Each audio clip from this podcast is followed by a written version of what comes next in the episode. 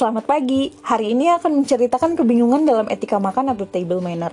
Secara historis, etika makan ini berawal dari negara Prancis. Belum ditemukan secara dokumentasi ilmiah siapa yang mengawali. Namun sejarah table manner ini secara turun-temurun akan diinformasikan kepada mahasiswa atau murid tata boga, perhotelan, gizi kuliner, gastronomi, atau manajemen catering. Kalau ditanya table manner berasal dari negara mana akan serentak bilang negara Prancis. Kok bisa negara Prancis? Karena memang secara historis cerita tentang Ratu Prancis namanya Catherine de Medicis, istrinya Raja Henry II pada abad ke-15, melihat kebiasaan orang-orang Prancis yang menyantap daging atau makanan lainnya, tapi menggunakan tangannya dan bisa disimpulkan Ratu Catherine de Medicis melihatnya hal demikian itu tidak higienis. Akhirnya, Ratu Catherine de Medicis merancang tata cara makan yang baik dan benar dan terlihat elegan. Dan sampai saat ini, etika makan ini berkembang di berbagai negara dan dianggap sopan santun dalam menyantap hidangan. Di mana bingungnya? Untuk yang baru pertama kali melakukan table manner karena undangan atau belum terbiasa tentu akan sangat membingungkan dan bisa jadi akan memalukan. Tapi enggak deh, biasa aja kalau table manner. Ya sudah kalau begitu, terima kasih sudah bisa menyesuaikan. Semoga bisa ditingkatkan kemampuan dan etikanya.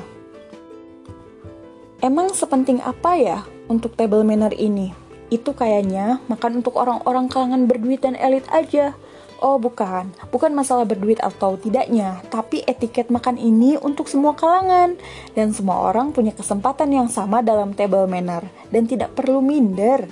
Makanya di sini biar nggak bingung etika makan ini bisa dipelajari kok secara mandiri. Sekarang udah banyak ya paket table manner dengan harga 150 ribuan ke atas per paketnya. Biasanya minimum 30 orang dengan paket basic, medium, dan platinum. Yang membedakan adalah pelayanannya dari menu, dokumentasi, sertifikat, dan edukasi yang diberikan dalam loka karya. Itu singkat saja selama 30 menit sampai 2 jam sebelum menikmati hidangannya setelah loka karya. Menunya juga mengikuti gaya table manner yang dipilih, biasanya disesuaikan dengan kebutuhan seperti kebutuhan untuk korporat, institusi, bisnis, gathering, presidensial, atau family gathering, universitas, atau bahkan geng arisan. Boleh dong ikutan. Gimana sih kalau mau menikmati hidangan table manner?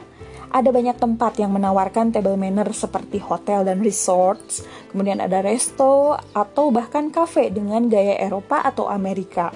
Bahkan menu Nusantara juga sudah banyak. Kalau hotel, bukan hotel budget, tapi hotel yang ada cateringnya dan menyediakan ruangan pertemuan. Informasinya sudah banyak ditemukan di website hotel dan resto yang menyediakan. Cari saja dengan kata kunci table manner. Kebingungan secara umum pada table manner yang biasa terjadi. Ada lima aspek yang bisa dipelajari secara otodidak dan sambil searching juga untuk menambah informasi tambahan. Pertama, dari cara berbusana. Setidaknya bisa formal dan semi formal karena impresi tampilan itu akan mendefinisikan kesopanan seseorang. Biasanya kalau untuk kepentingan korporasi, perusahaan, institusi, Private sector dan universitas disarankan memakai jas atau blazer yang rapi, bersih, gak kusut, dan diusahakan wangi. Kalau gayanya Nusantara biasanya memakai kebaya dan pakaian tradisional yang gak ribet atau bisa batik dan kain tenun yang nyaman dipandang dan dikenakan. Bisa memilih warna-warna pastel ya, kesannya kan itu kalem, anggun, tenang, dan menarik.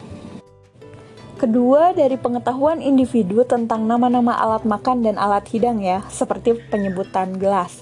Ini banyak loh. Pernah dengar water goblet? Ya, itu gelas biasanya untuk minum air putih atau orange juice jika mau isi ulang.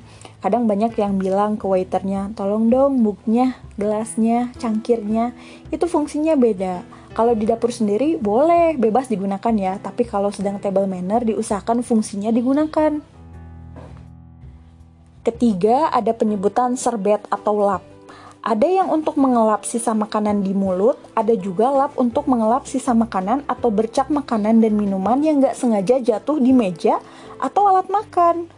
Nggak dibawa pulang ya serbetnya, dimulai dari penyebutan yang suka disimpan di atas paha nih. Kalau lagi duduk dan menikmati hidangan, itu sebutannya napkin. Fungsinya untuk mengelap sisa makanan atau sisa hidangan di mulut secara perlahan ya. Kalau yang ditaruh di dekat cangkir kopi atau teh namanya tea cloth. Itu ukurannya kecil, mirip sabut tangan. Tea cloth ini digunakan setelah minum kopi atau teh ya, jadi beda-beda. Jangan pakai napkin semua buat ngelap sisa makanan dan minuman di mulut. Kadang ketika praktiknya itu bingung terlalu banyak jadinya nggak kepake bahkan nggak kemakan hidangannya sebaiknya tetap tenang dan nggak grogi ya santai aja. Nanti juga terbiasa kok Keempat, hidangan. Ini kapan makannya sih? Jadi secara sederhana bisa dikategorikan tiga jenis menu ya, pembuka, utama, dan penutup. Ada hidangan pembuka atau sebutannya appetizer. Biasanya ada pilihan, ada yang dingin dan panas, tergantung disediakannya. Semisal menunya risole, salad, atau koktail. Kalau koktail ini kebanyakan beralkohol dan aromatik. Kemudian ada hidangan inti atau hidangan utama, sebutannya main course, bisa sajian pokok lengkap. Biasanya kalau yang paket basic disajikan tenderloin stick atau sirloin stick, tapi menunya akan sangat bervariasi ya untuk main course ini, jadi kembali pada paket yang dipilih. Terakhir ada makanan penutup atau dessert, biasanya sajiannya manis dan sebutannya the last course. Sama kayak appetizer, ada yang dingin dan panas. Biasanya kalau menunya itu ada apple pie, es krim, dan puding. Semua kembali pada pilihan table mannernya. Yang terakhir, aspek kelima kalau misalkan kidal. Aturan pegangan alat makan ini berubah atau tidak? Karena hal-hal table manner memiliki aturan tersendiri ya, jadi tidak merubah fungsi dan gaya. Agar tidak menjadi aneh sendiri dan tidak perlu menjelaskan kidal atau bukan. Dan biasanya topik pembicaraannya juga formal dan semi formal. Jadi bukan membahas alat makan, alat hidang, dan kemampuan table mannernya ya. Itu hal-hal teknis, karena ketika ada undangan table manner, semuanya sudah dianggap mengetahui dan terbiasa dengan aturannya. Kalau ada aspek lainnya, bisa balas dengan pesan suara langsung ya. Semoga menambah informasi dasar tentang etika makan dan gak bingung lagi. Oke, okay? have a nice day.